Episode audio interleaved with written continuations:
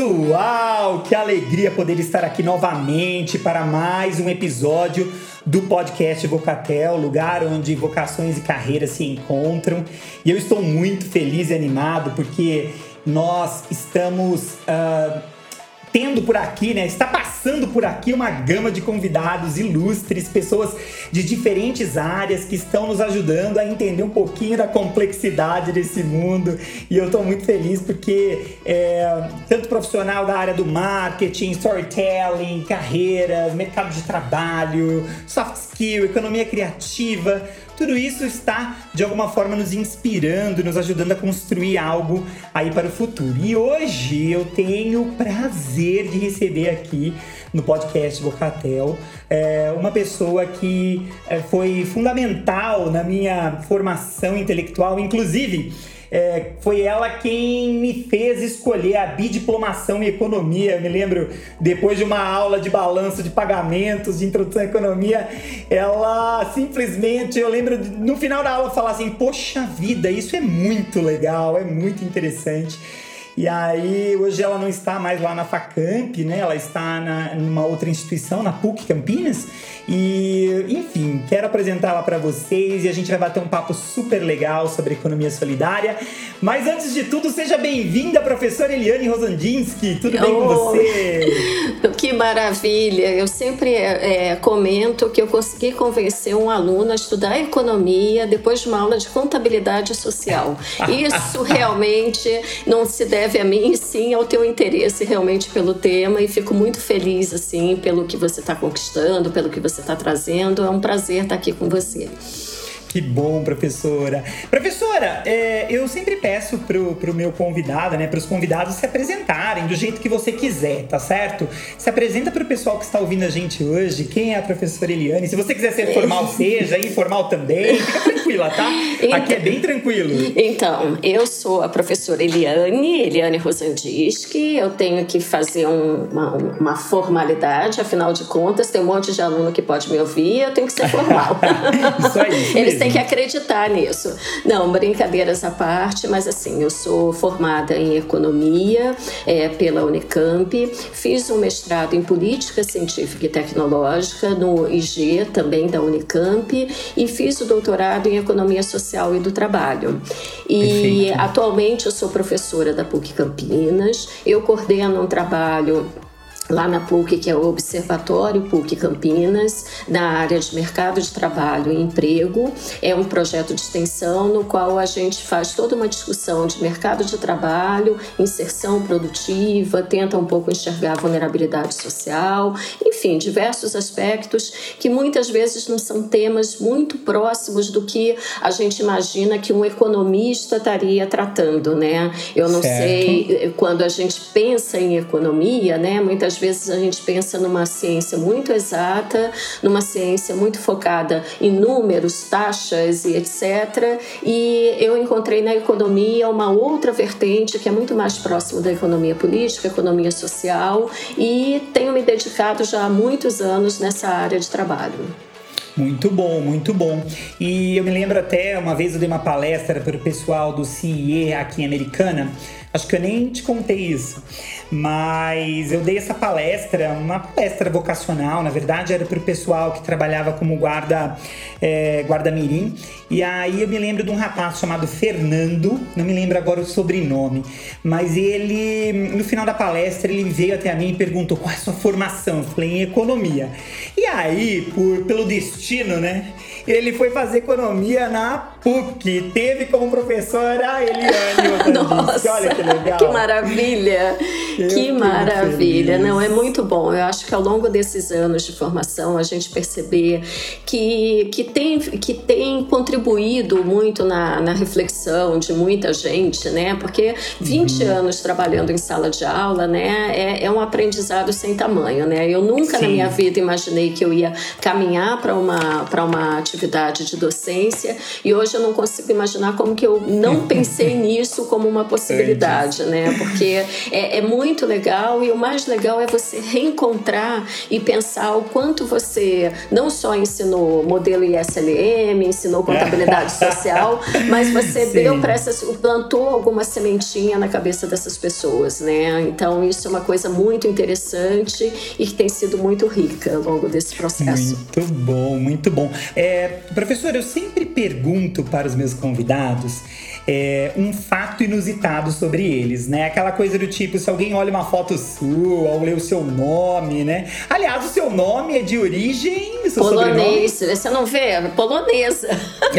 olha a característica da professora, é alemão com polonês. não, polonês assim, a lá brasileiro, né? Total. Não, na verdade, o meu avô, quando ele veio para cá, né, quando ele veio para o Brasil, ele veio depois da Primeira Guerra e, e ele veio numa situação no qual ele estava sem os documentos e tudo mais. Quando ele foi uhum. acertar os documentos dele, ele estava no Rio de Janeiro e o nome uhum. dele eu acho que era Rosansky.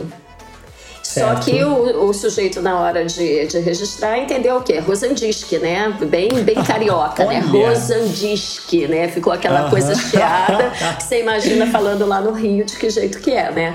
Então era, virou Rosandisk. E a gente meio que inaugurou uma, uma, uma vertente nova da família. E o meu avô, por vergonha da situação de guerra e tudo mais, nunca mais quis voltar à Polônia. Nunca Uau. mais.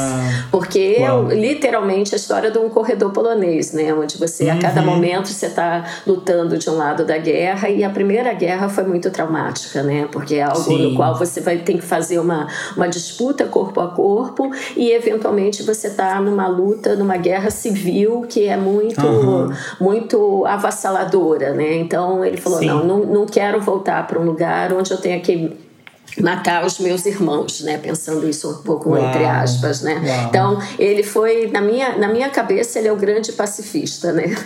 É uma pessoa que Demais. não consegue entender o que que você pode, o que que pode ser você ter uma sociedade dividida, pessoas brigando entre si, quando na verdade é, tem que se trabalhar muito mais por uma união, por um coletivo, né? Uau, e eu acho que você carrega muito desse legado, né? Porque eu acredito que educação, nada como uma boa educação, como processo aí de mediação do conflito das ideias, de você desenvolver as pessoas e canalizar isso para algo que possa construir alguma coisa, né? Sim, com certeza, né? Eu acho que nessa, nesse processo, né, de, eu acho que não só a, a, a, talvez uma coisa familiar, né? Tem essa história familiar, né, que é uma história de tentar construir um consenso, mas a sala de aula também é um espaço de construção de consensos, né? Sim. E é, e é um espaço também no qual, quando você trabalha com os seus alunos, muitas vezes entender a dúvida deles, ser respeitoso em relação aos argumentos Legal. Eu acho que é uma coisa extremamente desafiadora. Eu costumo brincar com os meus alunos que eles não sabem disso, mas normalmente quando eles me fazem uma pergunta, pode ser a pergunta mais disparatada possível. Aí eu olho assim e falo: que ótima pergunta. Aí depois eu fico pensando, para que, que eu disse isso? Por que, que é uma ótima pergunta? Aí eu começo a juntar tudo, tentar entender da onde veio aquela dúvida, fazer aquela construção e de repente valorizar aquela participação. Eu acho que com isso eu tenho eu tenho colocado muito mais pessoas próximas a mim do que contra, né? Tanto é que eventualmente é, eu tenho até alunos que são reprovados, alunos que não vão tão bem, mas eu não consigo consigo ter tê-los como inimigos, né? Porque Sim. na verdade eu acho que tem esse processo da escuta que é importante, mas Muito é desafiador, bom. é desafiador ser professor. Mas... É desafiador, é desafiador é, mesmo. Principalmente nesses dias né, que a gente vive, é, numa sociedade tão complexa, parece que os desafios vão ficando maiores, ou enfim, são outros ângulos, mas é, realmente é bastante desafiador. E, e, eu acho que existe assim uma polarização muito grande, as pessoas se julgando muito donas da verdade. E uhum. aí nessa hora fica extremamente difícil, porque é, eu como professora não sou dona da verdade, mas eu sou é, eu sou facilitadora de um padrão de conhecimento. E se de antemão os meninos já rejeitam esse padrão ou já rotulam esse padrão, é, isso é extremamente complicado, porque eles é colocam colocam paredes no ouvido e não querem mais ouvir o que eu estou falando, né? Porque eles sim, julgam sim. antes de conhecer. Então isso tem sido muito difícil e eu acho que hoje, nesse momento de tanta dificuldade, onde tudo é muito enlatado, tudo muito rotulado, fica muito uhum. difícil da gente fazer uma, um, um diálogo, né? Então, Sim. um diálogo pressupõe escutar, pressupõe que eu entenda o que está sendo colocado, mas também precisam que eh, eu preciso ser entendida na minha fala para que isso seja um diálogo, né? Perfeito, muito bom, professora. E me fala uma coisa, por que economia? O que te fez escolher uma faculdade de ciências econômicas? Então, meu querido, você pediu um fato inusitado. O mais inusitado é que o primeiro, a minha primeira faculdade foi, foi matemática, né? Olha aí, sério? É, exatamente, né? E, e quando eu estudei matemática, é, eu sou, assim, eu entrei na faculdade de matemática em 84, bem do, na época do no movimento das diretas já e tudo mais, né? Então, uhum. é, naquele momento, eu comecei a enxergar o mundo a partir de uma outra, ter uma outra percepção de mundo, né? Porque até então a gente vivia numa situação, ou foi educado numa situação muito castra, é, numa, num, num, sistema educacional muito castrador e tudo mais, né? uhum, né? Sim. E aí, quando eu chego nessa faculdade, lá estudando matemática, eu comecei a sentir um pouco de falta de ter uma, uma, uma visão de mundo um pouquinho mais ampla. E naquele momento, lá no Rio de Janeiro, eu comecei, eu fazia na Federal do Rio de Janeiro, eu comecei a, a, a puxar algumas matérias eletivas de economia. E certo. aí eu comecei a me encantar com a economia, não apenas gostar muito de economia, como eu, o fato de eu fazer na UFRJ também fazia, é, é, também tinha um olhar da faculdade no sentido de não trazer uma economia muito voltada para um raciocínio lógico e abstrato, mas Sim. muito mais voltado para a discussão mais social. Então juntou tudo aquilo, né? Um momento de, de mudança, né? De, de, de democracia e tudo mais, Sim. com uma percepção também de que economia não é número, de economia é gente, né? E uhum. isso passou a ser uma, uma, uma... Eu acho que eu tentei aliar duas coisas que, que eu gostava. Então, é, naquele momento a gente discutia muito questões de inflação, não sei o quê, que voltou a ser tema agora, né?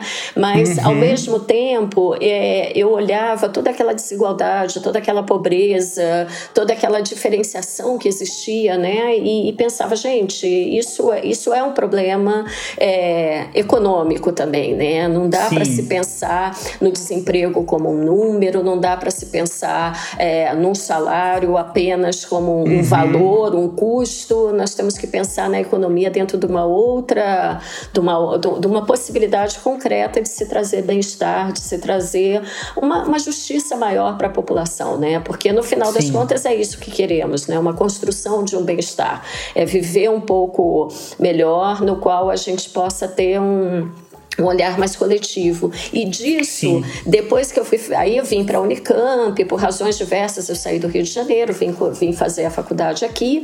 E Sim. quando eu fiz o mestrado em política científica e tecnológica, uma outra pontinha se juntou também na minha, na minha, na minha vida acadêmica, na minha, no meu repertório aí, que é uma discussão da necessidade da política pública né? A necessidade de você entender que é necessário que você faça um planejamento no sentido de ter um objetivo do que queremos como sociedade, para onde queremos ir, o que podemos Sim. fazer, de que maneira que a gente pode construir isso. E isso passou a ser também muito interessante também, porque cada vez eu me afastei mais de uma ideia de mercado, né? Daquela ideia de que o mercado se ajusta, de que uhum. ou de meritocracia, mas muito mais mais uma ideia de que podemos trabalhar de maneira conjunta em favor de um desenvolvimento que beneficie ou que seja inclusivo para todos, né? Uau, uau, que demais, muito bom. É muito legal estudar economia olhando para esse tipo né, de pensamento. Eu me lembro que dentro da sala de aula, até na própria graduação de Relações Internacionais, eu me via muito pensando na economia ou nas na própria relações entre estados, né? Nessa, nesse olhar do tipo, como é que a gente pode produzir mais bem-estar para a coletividade do que simplesmente olhar para mim e olhar para a minha carreira dentro dessa área propriamente dita, sabe? Então eu, eu me. Uh, eu me. É, eu fico muito feliz por poder estar aqui com você, porque eu, eu me encontro bastante nessa fala, né? da economia é, da economia solidária, da economia aí que, que visa né, é, você entender os instrumentos, né, o conceito, os instrumentos econômicos e construir algo que faça bem também para uh, o próximo, para a coletividade, né?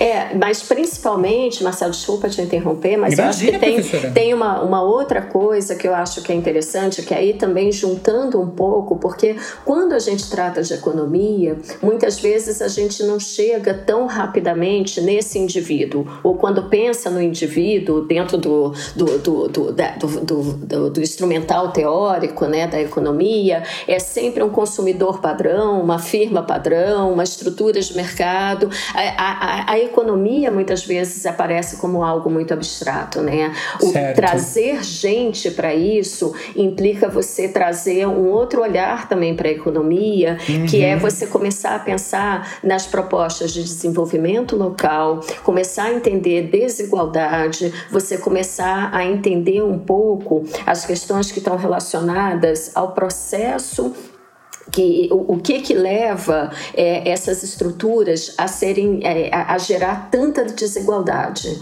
Ao por que que eu sempre falo da questão da desigualdade? Porque aí quando a gente olha para dentro de uma empresa a gente começa a perceber que a forma de gestão dessas empresas elas de alguma forma elas reproduzem um, um comportamento individualista meritocrático Sim. e tudo mais. Quando na verdade é, a, a busca busca pela cooperação no sistema de produção, é, ela, é, ela se torna muito mais viável e muito mais igualitária. Tentando Sim. só, é uma coisa que eu sempre falo para os meus alunos, que, né, que, que quando a gente está discutindo, eu falo que os economistas eles têm uma, uma função técnica para produzir tá? No qual até horas de trabalho, as horas de trabalho entram nessa função técnica. Se eu quero produzir essa xícara, eu preciso ter um tanto de matéria-prima, um tanto de horas de trabalho, um tanto de ferramentas e vamos produzir. Só que certo. não existe uma equação que está colocada que é a equação distributiva. A uhum. equação distributiva ela é muito mais pensada de uma forma a, a, a, valorizar um determinado grupo social em detrimento de outro. Então, nessa hora, essa discussão, ela, por que, que a economia, assim, tentando chegar um pouco, por que, que a economia solidária também entra na minha, na minha discussão? Porque a economia solidária, ela traz um ferramental de gestão que se chama autogestão, ou uma gestão compartilhada, que coloca é uma outra forma, um outro olhar para a maneira do como. O produzir, continuaremos com as funções técnicas necessárias, mas uhum. de que uhum. maneira que nós vamos distribuir aquele excedente que foi gerado no processo. E certo. aí, se isso é decidido democraticamente, isso acaba beneficiando a todo mundo a, e não concentrando ou criando um, um distanciamento entre quem, quem produz e o que está sendo gerado de valor. Né? Sim, muito bom, muito bom. É legal a gente ver isso, que esse olhar, inclusive, muda a maneira como a gente faz gestão nas nossas próprias empresas, né?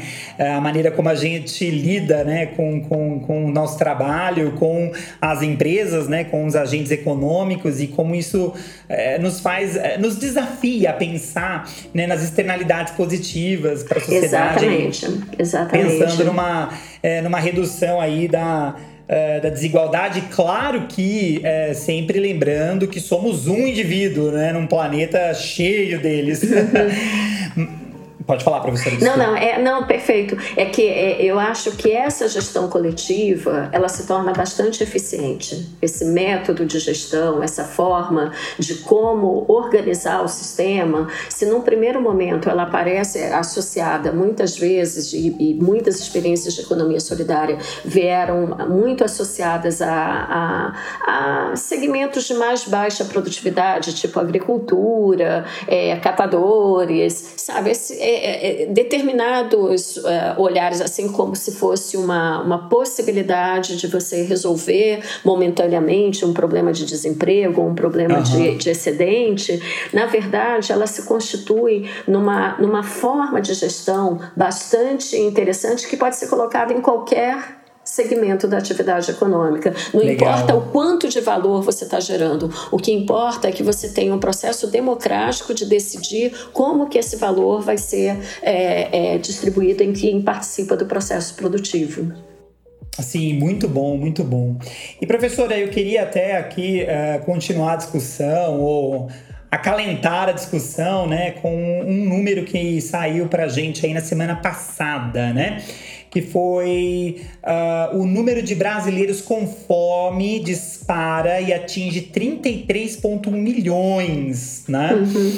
É, e aí eles falam sobre, né, enfim, a reportagem fala um pouco sobre isso, fala um pouco sobre insegurança alimentar, né?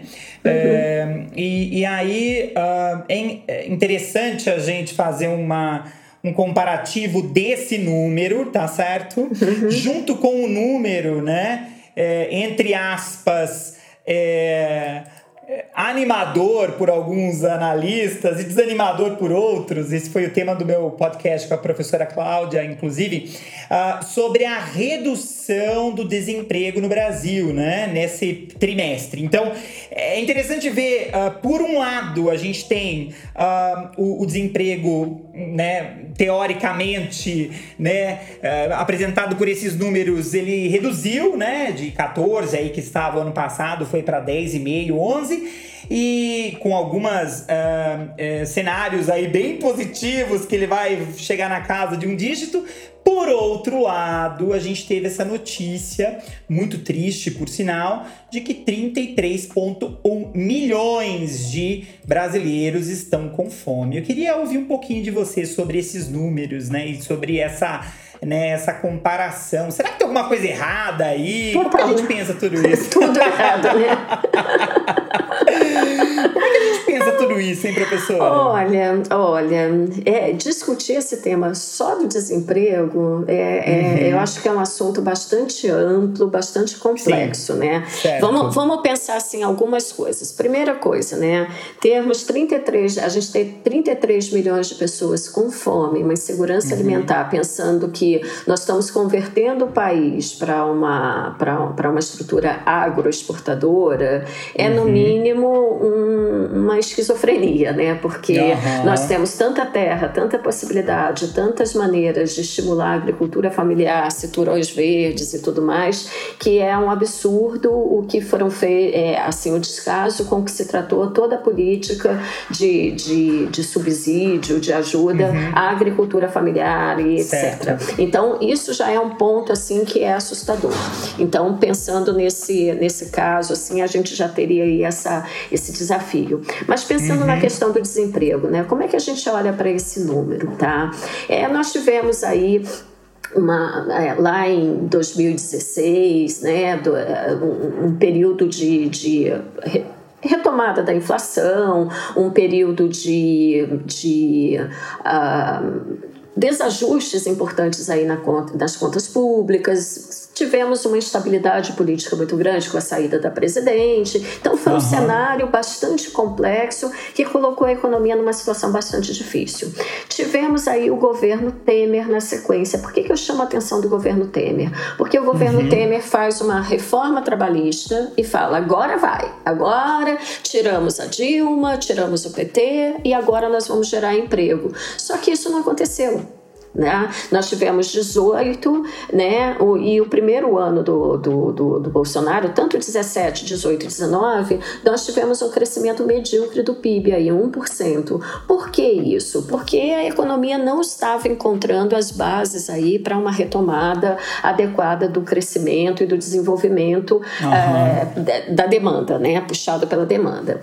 Logo na sequência, tivemos aí a pandemia. Evidentemente, essa pandemia nos colocou, tal como o mundo inteiro, numa situação de crise profunda, né? Certo. Mas, por outro lado, quando eu olho para essa crise, eu falo, o fato de nós ter, termos sido, começou na China, veio na Europa e depois chegou aqui, teria dado tempo da gente ter se organizado um pouquinho melhor para enfrentar essa pandemia. É verdade. Tá? Ela foi realmente avassaladora, tivemos todos os problemas, mas por conta de medidas mais eficientes aí, principalmente na questão da, da contenção da perda de renda da demanda, né? É, uhum. é, nós tivemos aí uma queda de apenas 4% do PIB. Estava se estimando 10%, caiu 4%.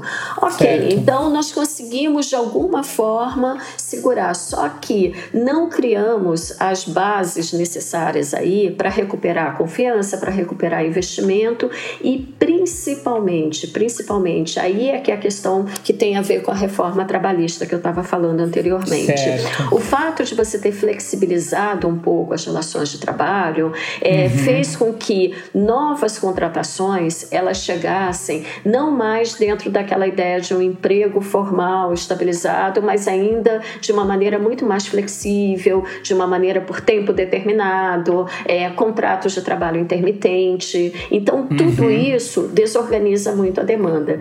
Isto certo. sem contar com uma outra parte que já estava presente, que a pandemia expôs, assim, que era o seguinte: lembra dos invisíveis que o Guedes sempre falava? Sim. Temos esse monte de invisíveis. O tempo todo nós falávamos, temos uma quantidade muito grande de empregos informais. Emprego uhum. informal não é aquele sujeito que está ganhando Bolsa Família e que está lá no CAD único sendo sendo beneficiário de algum tipo de política ou de assistência social, mas é a pessoa que faz um trabalho, mas não tem nenhum tipo de previdência, não tem nenhum tipo de registro. Podemos Sim. colocar nesse bolo Seria domésticas. alguma coisa. Seria alguma coisa, desculpa te interromper. É, esse processo tem bastante a ver com a pejotização do mercado de então, trabalho. Então, a pejotização, Marcelo, ela ainda é menos dramática do que a informalização, porque uhum. o PJ, mal e mal, ele tem um contrato de trabalho. Uhum. A pessoa jurídica, ela tem um contrato de trabalho. A pessoa que, quando eu estou falando do informal, é aquele cara que faz um bico na sua casa, o eletricista, Sim. um pedreiro, é a doméstica, é um conjunto muito grande de atividades que elas se desenvolvem sem nenhum tipo de contrato de trabalho, tá? Uhum. E aí, nesse caso, essas pessoas perderam o emprego. Uau. Quando a economia retoma, e é isso que você está falando, né? Porque aí cessam esses benefícios benefícios, você vai cada vez reduzindo mais a cobertura né, de pessoas que vão uhum. ser beneficiadas aí pelo, pelo auxílio emergencial, benefício, e enfim, todos os nomes aí que foram dados para esses auxílios, isso recoloca as pessoas no mercado de trabalho. Só que recoloca Sim. numa situação muito menos favorável do que ela estava anteriormente. O que, que isso significa? Temos uma retomada? Sim, mas nós temos tendo, estamos tendo muita gente informal, contratos sem carteira de trabalho Sim. assinada, é, muita gente, muitas domésticas estão retomando, por exemplo, os seus contratos, mas elas estão com um valor de remuneração mais baixo do que estavam anteriormente. Então, o que está acontecendo? A renda, né, a massa de rendimentos está 8% menor do que no ano passado passado. E no ano uhum. passado estávamos falando de uma crise. Se a gente lembrar o que foi o ano de 2021, era uma crise onde ainda tinha uma quantidade enorme de óbitos decorrentes da, da pandemia, o processo de uhum. vacinação estava uhum. começando a crescer. Então, nós estamos numa situação em que a renda está diminuindo. Quando essa renda está diminuindo, ela não tem força para puxar a demanda. Uhum. Né? E o empresário, por conta de ter uma legislação muito mais flexível, tem contratado também, quando contrata de maneira formal, ou contrata via PJ, do jeito que você estava falando anteriormente, uhum. ou contrata de uma maneira é, de um contrato é, por, prazo, por prazo determinado, ou pior ainda, como intermitente. Ou seja, se tiver uma vaguinha no final de semana, você trabalha como garçom. Se tiver uma possibilidade, você trabalha como empacotador ali no mercado. Então, as funções que estão sendo criadas, elas não estão dando uma garantia de estabilidade da demanda. Então, junta tudo isso aí com a inflação, né, com uma situação, Sim. não é de se assustar que você tenha 33 milhões de pessoas com fome e 116 milhões de pessoas, Marcelo, com algum grau de insegurança alimentar. O que, que, significa isso? Significa que a pessoa já não compra carne e come o frango. Quem come o frango está comendo o ovo. Quem comia três vezes por semana agora está comendo duas. Já tem gente deixando de comer as três refeições para poder dar uma para o filho. Juntando tudo isso com todo um desmonte do que seriam as políticas públicas de escola e tudo mais, esses espaços, muitas vezes você coloca as crianças nesses espaços e eles ganham a merenda. Nem isso estão, estamos tendo mais da maneira como estava sendo colocada. Por quê? Porque cortou-se verba da educação, cortou-se um conjunto de verbas. Então, nesse sentido, né, você tem uma, uma recuperação que está sendo uma recuperação assim, as pessoas estão voltando para o mercado de trabalho para tentar não digo nem sobreviver, tentar minimamente é, colocar. Eu, hoje mesmo eu estava vendo uma, uma matéria falando da, assim várias várias vários movimentos né que atendem a essa população falando olha nesse momento só nos resta solidariedade só nos resta sair, levar, ajudar com um prato de comida, com alguma refeição, entrar em algum grupo, para que essas pessoas possam fazer alimento. Por exemplo, aqui em Campinas, nós temos uma, uma, uma, uma comunidade de São Marcos que está, está sendo feita, estão sendo distribuídas, começou com 100, 200, agora 300 alimentações que estão sendo, é, pratos que estão sendo servidos. E cada, esse, esse número só aumenta. Uhum. Porque a, a, economia não está tendo potência para incorporar pessoas, né? E cada vez piora mais, né?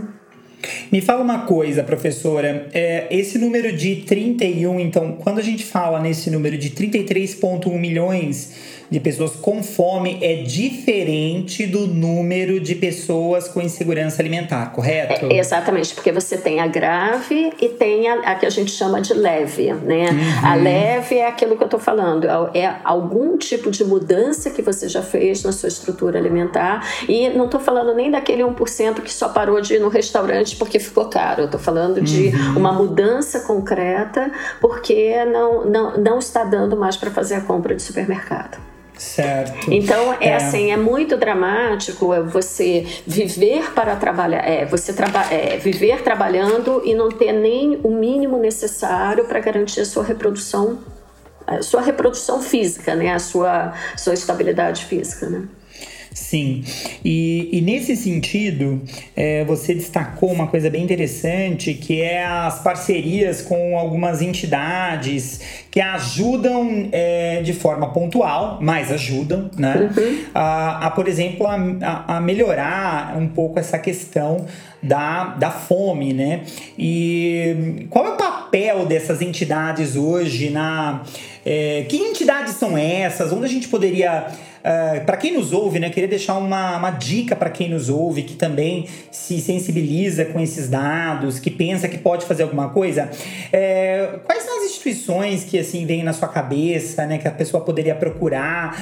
E como que essas instituições hoje elas ocupam um espaço dentro da economia solidária? Então, essa é uma, é, essa é uma pergunta muito interessante, né? Porque existem várias entidades e aí seriam as, as, as organizações da sociedade civil organizadas que têm como propósito né, fazer algum tipo de assistência. Né? Então, eu uhum. acho que uhum. na, geralmente prefeitura tem entidades cadastradas e tudo mais que a gente reconhece.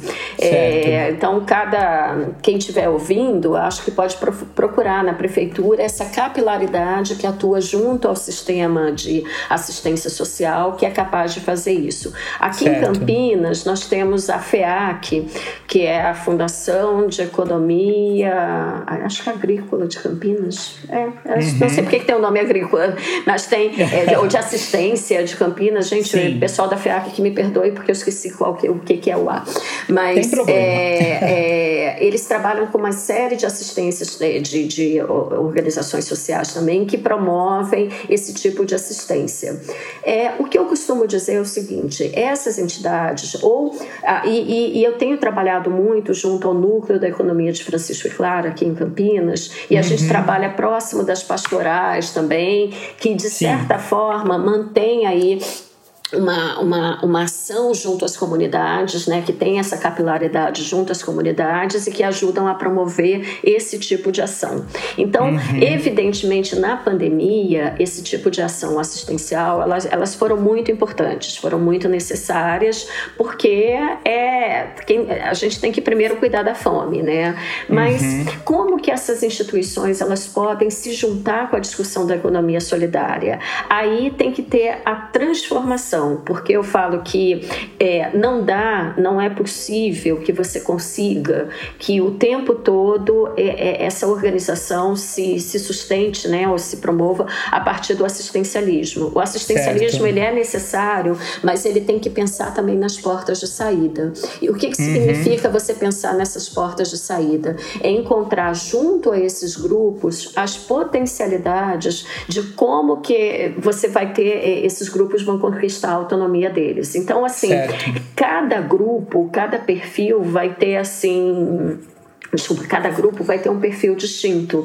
Então, uhum. em algumas comunidades, é possível incentivar é, a questão da agricultura familiar. Em outras comunidades, é possível você pensar é, questões relacionadas à construção, à construção uhum. reciclado, é, desculpa, à construção quando você usa material reciclado para fazer as construções, para melhorar a escola, melhorar a moradia, Sim. melhorar né, esse tipo de, de trabalho.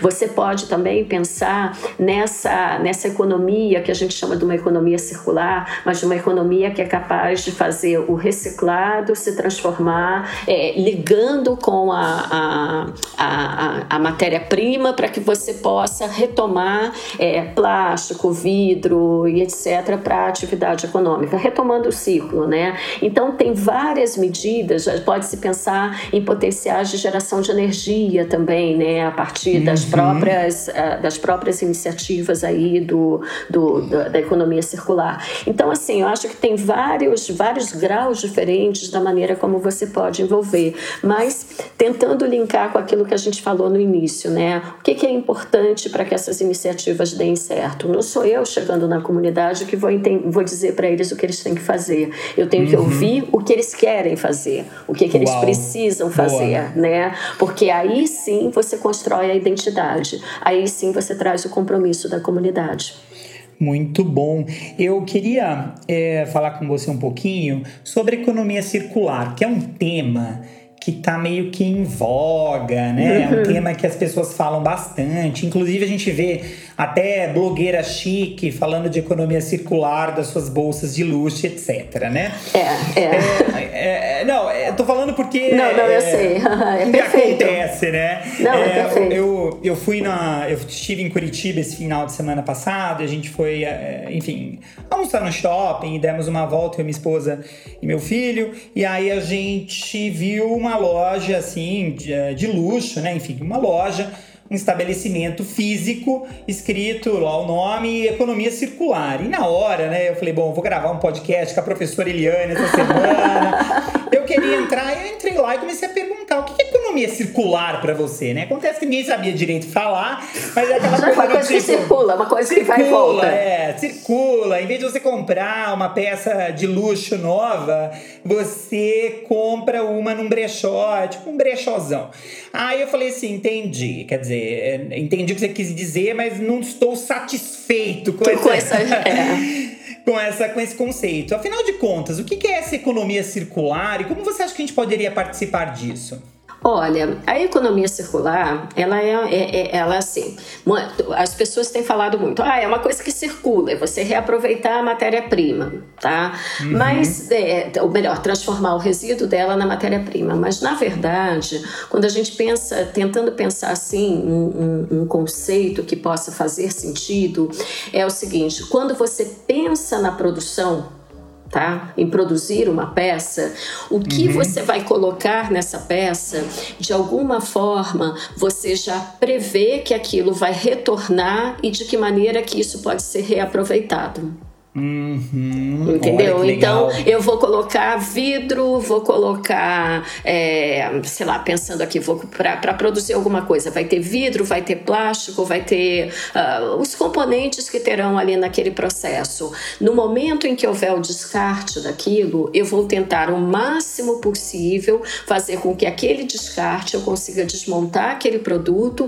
e reaproveitar aquilo que foi aquelas matérias-primas que podem ser recicladas e para produzir produzir de novo aquele produto. Então tem que ter muita tecnologia envolvida. Tem que ter Uau. muita engenharia de produção, tem que ter muito, muito conceito tecnológico para que a gente possa é, reaproveitar esse, esses materiais. Então, por exemplo, é, nós podemos pensar numa roupa. Recentemente eu vi uma discussão sobre economia circular que eu achei muito interessante, que era uma fábrica de, de uma fábrica, uma, uma uma confecção, podemos dizer que é uma confecção que pega várias, várias roupas de doação, né? Uhum. E os jeans em especial, elas conseguem pegar esse jeans, colocar numa determinada, usar uma determinada técnica, praticamente refazer uma fibra, né? Dessa uhum. fibra, refazer de novo e recolocar esse jeans 100% reciclado para vender, Uau. tá? Então, Fantástico. elas conseguem transformar sem que ela tenha que chegar e retirar de novo matéria-prima para produzir, né? Então, Sim. qual que é a ideia do, do, do circular? É, é como se você pudesse, de alguma forma, eliminar toda a extração primária de, de, de, de matéria-prima e tentar aproveitar o que existe, reciclando isso para que isso seja transformado, né? Sim. Então, é, é, é, é, não, é, não é, uma, é, é uma coisa que volta por dentro da produção também. Uhum. Não sei se ficou claro Não, essa. Ficou é, é, ótimo. Eu é. penso que você trouxe essa questão de que é algo que precisa ser pensado antes de você criar o produto. Exatamente, né? então, exatamente. Eu acho que isso é uma ideia bem interessante. Exatamente. Não adianta a gente falar de coisa que está na moda, né? No sentido de, ah, esse conceito é bastante falado. Se a gente não entende que a, a tecnologia empregada é que vai permitir a é, ou contribuir para que aquele uh, produto seja reutilizado no futuro. Então, Exatamente. Então, pensado aqui agora, hoje. Né? Exatamente. Né? A maneira como eu estou produzindo e a maneira como eu faço com que a, a, esse produto, ele mesmo, se torne um componente, novos componentes para serem utilizados para fazer o mesmo produto ou, enfim, para ser re, reaproveitado. É um conceito que está muito próximo da ideia de sustentabilidade, né? Uhum. Cada vez mais tem que se pensar não apenas nessa, nessa ideia do como produzir, né, quais os recursos que nós estamos extraindo e tudo mais, mas partir um pouco para uma para rever também um padrão de consumo. Nós não precisamos uhum. ter tanto, nós precisamos ter o suficiente, né? Sim. E essa discussão ela tem que ser é, esse valor tem que ser repensado pela sociedade, porque não está é. o planeta não está dando conta, né? E não Exatamente. vai dar conta. Então nós vamos ter que repensar o quanto queremos ter e de que maneira que nós estamos produzindo o, o que, te, o, o, que precisamos, né? Perfeito. Sabe, professora, eu queria também contribuir aqui com... Uh, eu tenho feito um trabalho na comunidade local aqui de Santa Bárbara do Oeste. Na verdade, eu tenho doado meu tempo, né? Que é um dos bens, se não o bem mais precioso que a gente tem, né? Exatamente. Os recursos são todos escassos, inclusive o tempo, né? Mas eu tenho doado meu tempo para conversar com a garotada do ensino médio.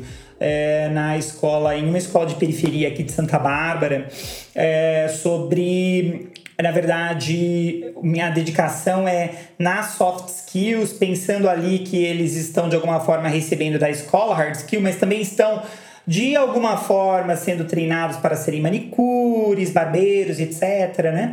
E, e como eu poderia contribuir para que eles pudessem ou fomentassem uh, um empreendedorismo local que beneficiasse a comunidade, né? Então, uh, eu me lembro que eu estava ali dando uma aula e aí de repente um rapaz uh, levanta a mão e fala assim, pro, eu achando o máximo ser chamado de pro, né? Deixa eu ver se eu entendi. Eu falei, então fala. Então você quer dizer que se eu uh, faço, né? Eu terminei um curso de barbearia e, e, agora eu, se eu aprender a me comunicar melhor, eu vou ter mais clientes, isso vai colocar mais gente ali na minha barbearia, vai me ajudar no meu negócio local. Falei, isso, cara, pronto, passou com 10, tá tudo certo, né? Então, uh, eu, eu vi ali né, uma possibilidade de poder ajudar né, uma, uma comunidade local, né, uma escola de uma cidade que eu hoje resido. E né, eu vi também que a minha força, né, às vezes, poxa, eu não sei uh, trabalhar com agricultura familiar para poder ajudar, ou ou, se bem que uh, a minha esposa vai todo domingo à feira e compra do feirante, que é produtor local, né? Então é uma maneira da gente fomentar ali, né, a agricultura local, né? Da, se a gente não pode de alguma forma contribuir no sentido de estar lá colocando a nossa mão na massa, dá pra gente também consumir aquilo que localmente né, é produzido. Isso ajuda também. Uh, mas eu, eu, eu, vejo que essa ideia de que a gente pode oferecer de alguma forma, você que nos escuta, parte do seu tempo para poder se dedicar a uma dessas instituições que a professora falou que a, as prefeituras geralmente têm, ou outras entidades, até religiosas muitas vezes, né, pastorais. É, e se eu oferecer um pouquinho do meu tempo né, ali, eu já posso contribuir para uma mudança, mesmo que singela, mas já é alguma coisa, não é mesmo? É, eu acho isso, isso muito interessante, né? Mas principalmente, né, sem querer ser professoral, né? Nesse, né porque acho que quando a gente está ali ajudando, a gente tem que tomar muito cuidado nessas Sim. nossas escutas, mas principalmente, né, começando a pensar ou, ou fazendo junto a essas pessoas uma reflexão sobre que mundo que elas estão querendo construir para viver, né? Sim. Eu acho que esse é, é principalmente com as pessoas mais jovens, né? Porque eu acho que nós temos um conflito muito grande dessa coisa mais individualista, né? Uhum. Do, do que, que eu posso ter, do como eu posso me dar bem, ou do como o meu grupo pode estar bem, ou quanto a minha comunidade pode estar bem. Eu acho que são coisas bastante diferentes aí, objetivos de vida bastante diferentes, Sim. né? E quando a gente trabalha em favor do coletivo, é aquela coisa que eu sempre, sempre falo, é a possibilidade de você trazer trazer um bem-estar maior pro, pro, pro local e isso se expandir uhum. é muito maior. Então, quando a gente olha, por exemplo, é, pensando o que, que eu posso fazer pela minha comunidade, é claro, tem a barbearia, tem a questão da padaria, tem a questão da, de fazer as trancinhas, mas se tudo isso ocorrer de maneira conjunta e cria uma identidade, né? Você consegue trazer pessoas para visitar essa comunidade, você vai valorizando aquele grupo social, você vai tornando aquele local um local onde as pessoas têm orgulho de estar e não um local onde eu estou ali, mas eu quero ir embora o mais rápido possível, porque a minha referência de um bom lugar para viver é sempre um outro local que não é aqui onde Uau, eu estou. né? Isso é ótimo. Então, é, é, essa construção da identidade ela é muito importante importante, ela é muito necessária. Essa, por exemplo, eu vi alguma. Eu, eu sempre trago essa, essa, essa, essa iniciativa, essa discussão que eu li, que eu vi sobre uma iniciativa lá em, em, em São. São Oh, meu Deus, lá no sul, onde tem vinho, São.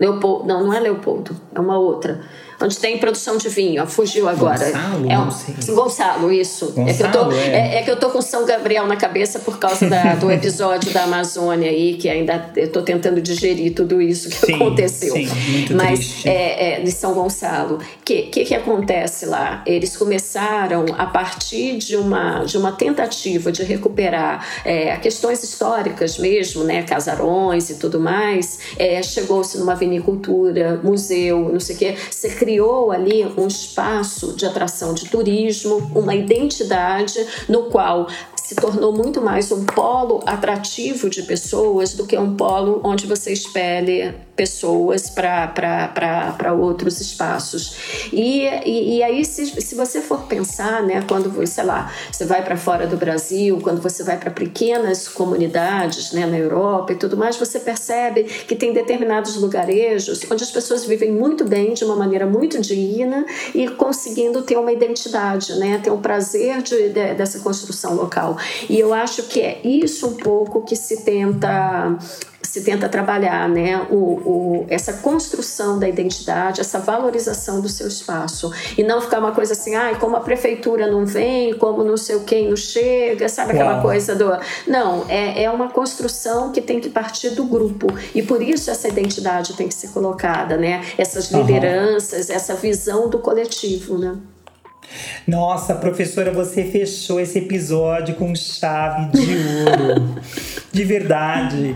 Porque muitas vezes a gente tem essa é, visão meio que escapista da coisa, né? Eu vou Sim. lá, faço alguma coisa super pontualzinha, tal. Legal, gente, tchau mas eu não tô também participando, eu também não tô me alegrando, né? Não tô me sentindo uh, atraído pela identidade daquele local.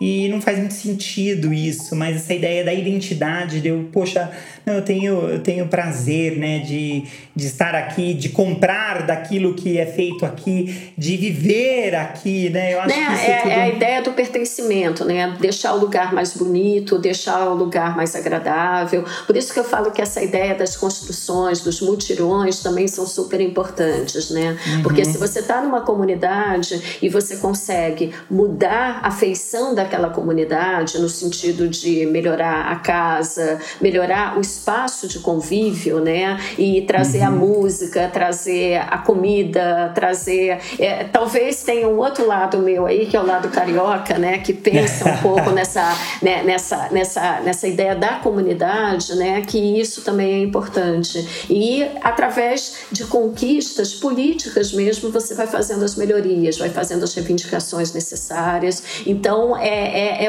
é, é uma palavra que eu falo que é a questão democrática, mas é trabalhar conjuntamente em prol de alguma coisa. Sabe aquela ideia do planejar, de ter um objetivo Sim. e o que queremos fazer, o que podemos Sim. fazer, e não Sim. ficar esperando que alguém passe e traga uma, dê uma cesta de comida. Claro, isso é necessário Uau. nesse momento, claro. mas uhum. essa ideia, por isso que a gente tem trabalhado muito nesse sentido, né? E de que maneira que a gente faz isso? É só se eu não estiver sendo explorada por ninguém, é se eu tiver algum domínio sobre o método de produção, sobre a gestão do que eu estou fazendo para poder decidir se vai ser através de cooperativa, de associação, mas de que maneira que nós vamos fazer esse espaço melhor. Uau, gente, fantástico. Professora, é, acho que eu e todos os ouvintes estamos esperando o teu curso aí de economia solidária, economia circular. Quero Perfeito. participar desse curso, porque olha, vou lá, aluno número um. Perfeito. Porque foi maravilhoso. Obrigada. Eu tô aqui cheio de insights. Eu acho que as pessoas também que vão nos ouvir, né, vão ficar cheias de insights também. E você tem algum blog, algum lugar que você escreve para as pessoas acompanharem, algum boletim, alguma boletim, coisa? Boletim, o Observatório PUC Campinas. Perfeito. Eu vou deixar o link aqui na descrição, né, do, do Observatório PUC Campinas. É a minha atividade de extensão lá. Perfeito. e é, é muito legal. E é muito legal. E principalmente né, essa discussão também da economia de Francisco e Clara, também que a gente faz, que a gente tem feito todo sábado. Aí é um trabalho mais voluntário, né? Que aí uhum. todo sábado, todo último sábado de cada mês a gente faz um trabalho de formação que tem sido muito legal. Enfim, eu acho que são são ações também, porque eu falo que economista fica vendo um monte de número, lembra que a gente falou no início, né? Uhum. E de repente fala cara, para, eu tenho que fazer alguma coisa, né? Se eu tive o privilégio de ter estudado, de ter conseguido fazer tudo que eu fiz, está chegando agora deu, o momento de eu compartilhar tudo isso, né? Perfeito. E aí é, é um pouco essa ideia, né? De tentar promover ações para que a gente possa, pelo menos, se sentir útil na transformação de um mundo tão injusto, né? Muito bom, muito bom. Uma palavra de esperança para a gente finalizar, para quem nos ouve? Ai, vamos votar consciente. Boa, eu gostei. Vamos, vamos votar, votar, consciente. Consciente, né? né? Sentindo uhum. que a escolha é nossa, não que a gente pôde fazer uma escolha. É isso aí. Professora Eliane Ozandiski, muito obrigado pela sua participação aqui no podcast Vocatel. Eu agradeço de coração você ter destinado aí parte do seu precioso tempo para é, compartilhar é, ideias tão legais, tão inspiradoras e que nos possibilitam aí a pensar, né, a imaginar e a realizar, a construir um mundo melhor. Eu quero de coração te agradecer mais uma vez por, por você ter aceito esse convite e fica aí, a, a gente tem várias, né, pessoal, é, várias ideias para um próximo aí para a gente convidar a professora para conversar. Muito obrigado, viu, querida? Eu que agradeço, obrigado. Um forte abraço, Vocatel, lugar onde carreiras e vocação se encontram. Até a próxima.